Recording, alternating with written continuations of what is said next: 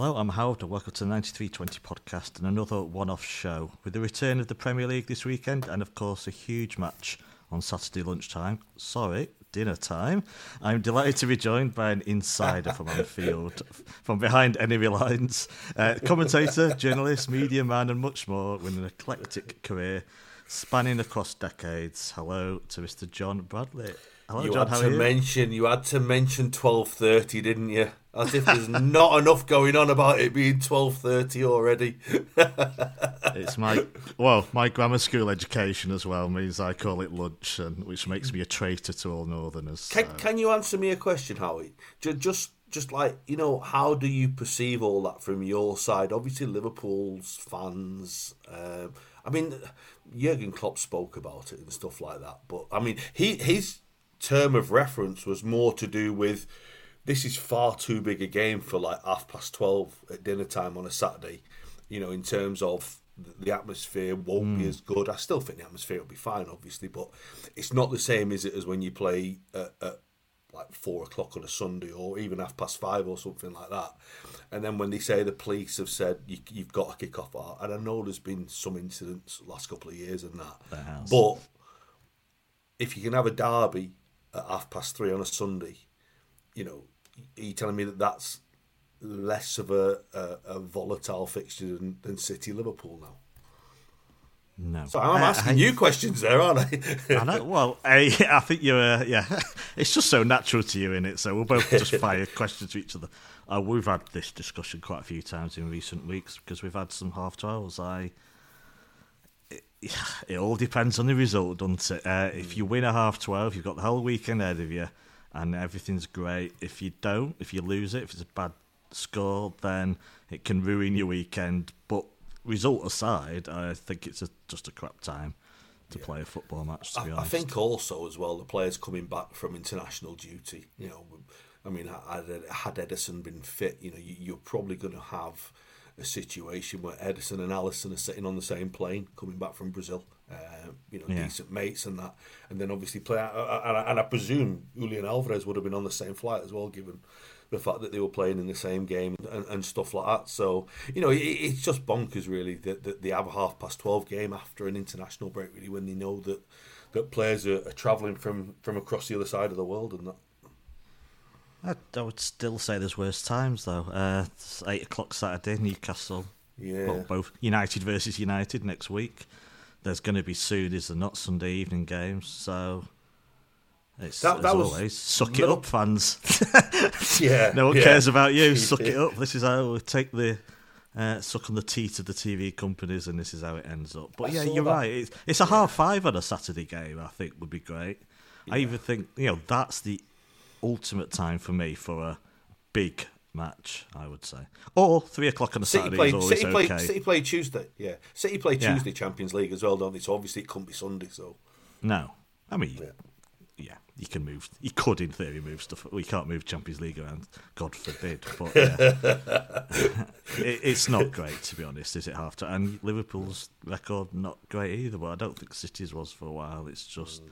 I guess, a sportsman as well. You've got a it's completely different, is it not? So it is what it is. So yeah, all all depends on the. Uh, I, I love it when City win at half twelve because you then got the three o'clock, so you go to the pub and have a drink and just watch all the other results come in.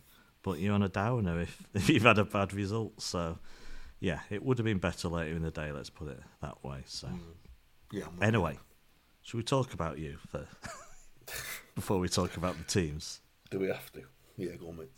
You don't have to. No. No, go on, I Paul, think- go on. Well, for those that don't know, yeah, I think we must uh, a quick chat about your own early football journey, because am I right in saying both our dads support the enemy, so to speak? i.e., does that make us both traitors for not supporting our dad's team? Am I right in saying know. that? I, I mean, obviously, my dad, um, massive Liverpool fan. Um, Can I just put in? Sorry, we Go we have a joint friend also called John. yeah. Any inaccuracies in this in my questioning during this podcast are all down to him. So. yes. No, my Do dad keep that in mind. My dad's a massive Liverpool fan and, and went Yeah. all over um, watching him, uh, and obviously so my first football matches were, were watching Liverpool um, and Preston North End where I grew up. So um, that's what we did. And then we moved down to, to, to Cheshire and, and, and like I was knocking about in South Manchester, uh, Cheadle and, and all around there. So obviously that all my mates were blues really. Yeah, obviously you had a few reds and that, but um, it, it was strange. I, and I, I don't know really. I, I sort of like found myself going to to watch City. I'd still go and watch Liverpool now, and obviously Liverpool and City existed on sort of like different planets around then. Mm. Um, I mean, we're talking back end of the the eighties and stuff like yeah. that. So um, while City was still in Division One as it as it was then. Um, Liverpool were, were, this great team, uh, and and everything changed. I mean, my dad died when I was young as well, um, which obviously changes your outlook on life and stuff like that. So absolutely, you find yourself knocking about with your pals, and when you get into so when you're in your formative years and you're knocking around in in Cheadle and with your mates and stuff like that, um, and you are first uh, you first come into work contact with the uh, with the old George in, in Cheadle and, and Tommy who ran it ran it and stuff like that. Obviously, that was a massive city pub and all that. Um, so yes, you find yourself. Uh, I mean, I went to United a couple. I went to a United Middlesbrough League Cup semi final once. Uh, it's the only time I went to Man United. My mate, um, my mate was a massive United fan. He had no one to go with, and mm. I think his mum and dad said he couldn't go unless he had someone. Someone went with him, and and I went with him and stood in the um, scoreboard paddock at, at Old Trafford. Um, and just watched this game. Middlesbrough nearly beat. I think Bernie Slaven scored, and uh, yeah, I went to United. Yeah, United won anyway. Thought about for quite a long time, if ever. Yeah. Once got his once got his backside out in a in a shop window or something in on Teesside. The famous was story. Google bet, it. It was it was something to do with the bet. Yeah, he had to stand yeah. with his backside out in his shop window front. I mean, it, probably normal in Middlesbrough. it's a joke. If anyone's from Middlesbrough, I'm joking. He's not. no, I mean, I mean, yeah, my dad was a United fan, but different generation. Uh, I think he won't mind me saying not as obsessive about no football as I am, uh, which is no bad thing in a way, well, considering that, the mood swings that I have. Of, Absolutely of, different yeah. generation, and so, people yeah. will go to United and City, you yeah. know, and, and and alternate. You know, I, I, grew up with people, you know, and the dads used to go to, to Liverpool and Everton and stuff like that, you know, and, and you know that things like that won't happen now. Obviously, you've got this. You have to support one team, and you you know this is your team, and and woe betide you watching it or not. I used to just watch loads and loads of football, um, mm. and I used to love I mean, it as well. And I had friends who played football as well, so you know I was I'd like go go and watch them, and, and, and then obviously that that led to my later life and stuff like that. So yeah, I just I, I just loved watching as much football as I could. Um, Exactly. And, yeah. And and that was my life really as a as a young lad. And there wasn't as much on TV in those days as well. So just the A team, just the A yeah. team at five. I always I was always gutted. I missed the A team. I had to record every Saturday. On Saturday night. I would, yeah. I, I, my nearest ground was Gigg Lane, so I'd go to Gigg Lane sometimes. Yeah. My dad took me to Old Trafford and to City, and I'm not going to pretend I know why I chose City because I'm too young to have those memories. So. Because you were a masochist as a youngster, you liked pain. No, I, I believe that any I love the colour sky. Fan, I love the blue colour yeah. as well. So I remember. I remember in 1981 when I was like six. Um, my mum came home from town one day and she'd like she's really random. It's like a really random memory, and and I don't know why I quite liked Tottenham when I was six. I don't know what it was, whether it was like Ardiles and Ricardo Villa and, and, people like that, but they Glenn Hoddle and stuff like that. Um, but I decided I wanted Tottenham to win that cup final, and my mum said, "No, you're a northern lad from round here. You support Man City. You're not having this mini metro dinky car unless you support City today." And I'm like, "All right." So she gave me this sky blue mini metro like dinky car, and I think that was one of the, like my first memories of like actually like watching a game and wanting City to win all because of this little card. It's random. Well, that, random. I mean, yeah, my main childhood memory is FA Cup final day was an event. Yeah. No, no tribalism there. Uh, City were. I mean, eighty one. I wouldn't say I have a clear. My first clear memory really is relegation in '83. listening to it on the wireless. So, you know, thereafter, City were never in these finals but it was just a big football event from them getting off the coach at nine o'clock to hearing what they've had for the breakfast, the build up on BBC or whatever. Well, you had, like- six had, like- hours solid, and I'd sit there at my friend's house and just watch it all. And Do you remember they had like snooker matches between the players and, Yeah. and mad stuff like now obviously they were always in the team hotels and like they'd be someone would be on the team coach on the way to Wembley and there'd be a helicopter following the coach to Wembley. Yeah. I mean, it was it was massive. It was an amazing production. I don't know how much work must. I mean, obviously, having worked in TV and that, I can only imagine how much time and money was was actually spent on uh, the broadcast of, of cup final day on both sides as well. They were both at it. So true, yeah, yeah, we're getting really nostalgic now, aren't we? I know there's there's, pe- there's people who are like twenty going, "What are these two people going on about?" Watching six-hour build-up to an FA Cup final of two other teams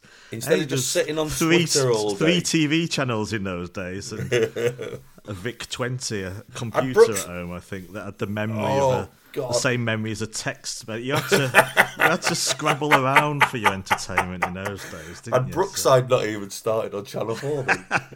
Exactly, yeah. uh, John, John, other John tells me you were pretty decent footballer yourself as a youngster. Yeah, I mean, obviously, I had an opportunity when I was when I was a young lad. I played to a really good standard. Um, got knocked back from from all the big clubs and, and stuff like that, but but still thought I had a chance. But uh, all my dreams were dashed by a horrific knee injury. Um, I mean, I, I bent my knee back about ninety degrees the wrong way and, and Ouch.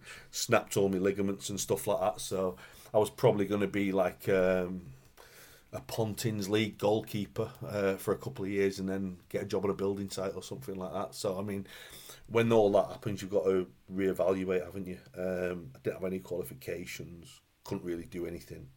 Um, not the brightest fella, uh, but I knew about football and I knew how to talk. Um, so, so there you have it. That's why I did. That's basically that, that's what I sat down and did one day. I know about football. I, watch it religiously every game, I go, and I'm a bit of a gob, you know, the next, rest of that one. So that's how I ended up basically doing what I did.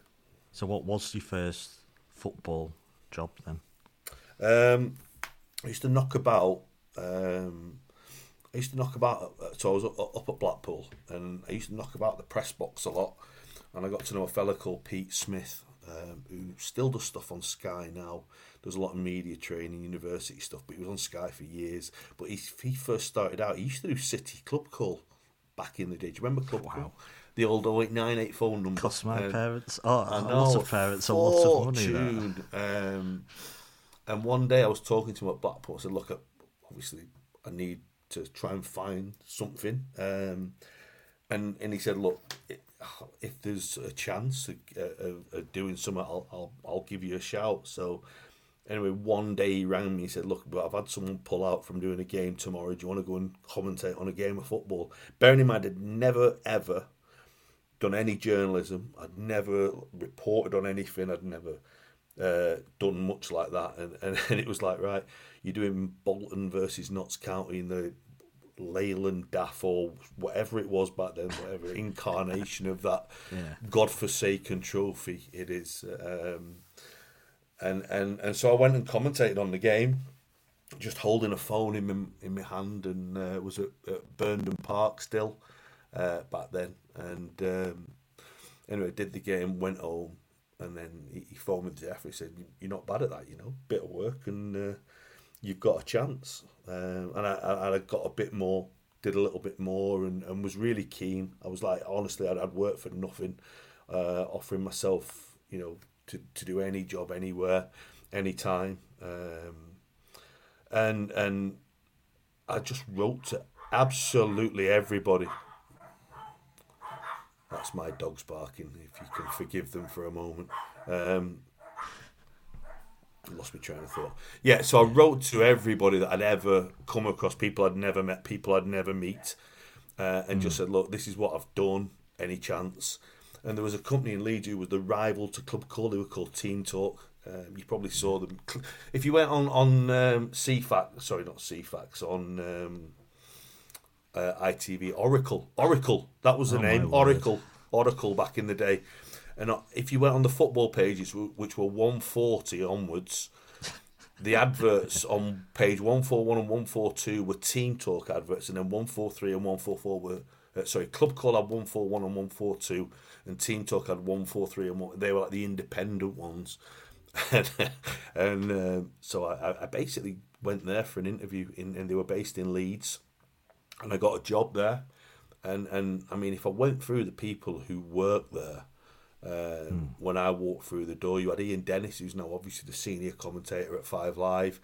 Guy Mowbray, who's obviously Guy Mowbray. Everyone knows Guy Mowbray in football, yeah. the BBC, um, and um, like other guys who have worked for top broadcasting institutions for years and years. It was a really good development place. Um, I don't know whether he went wrong with me, obviously. Um, and I worked there for, for a couple of years. And Guy Mowbray was while he was working there, was doing York City commentary uh, on Minster FM in York, and he got a gig doing Sunderland, which obviously was a bigger gig, even though he was from York. Um, does everyone know that he used to go and watch City as well? I'm not, no, I'm not sure about that. Um, massive blue he was back in the day. I might have. Uh, don't know if I'm allowed to betray confidence there, and if he'll get uh, abused. um, Thanks for listening to the first 15 minutes of the show.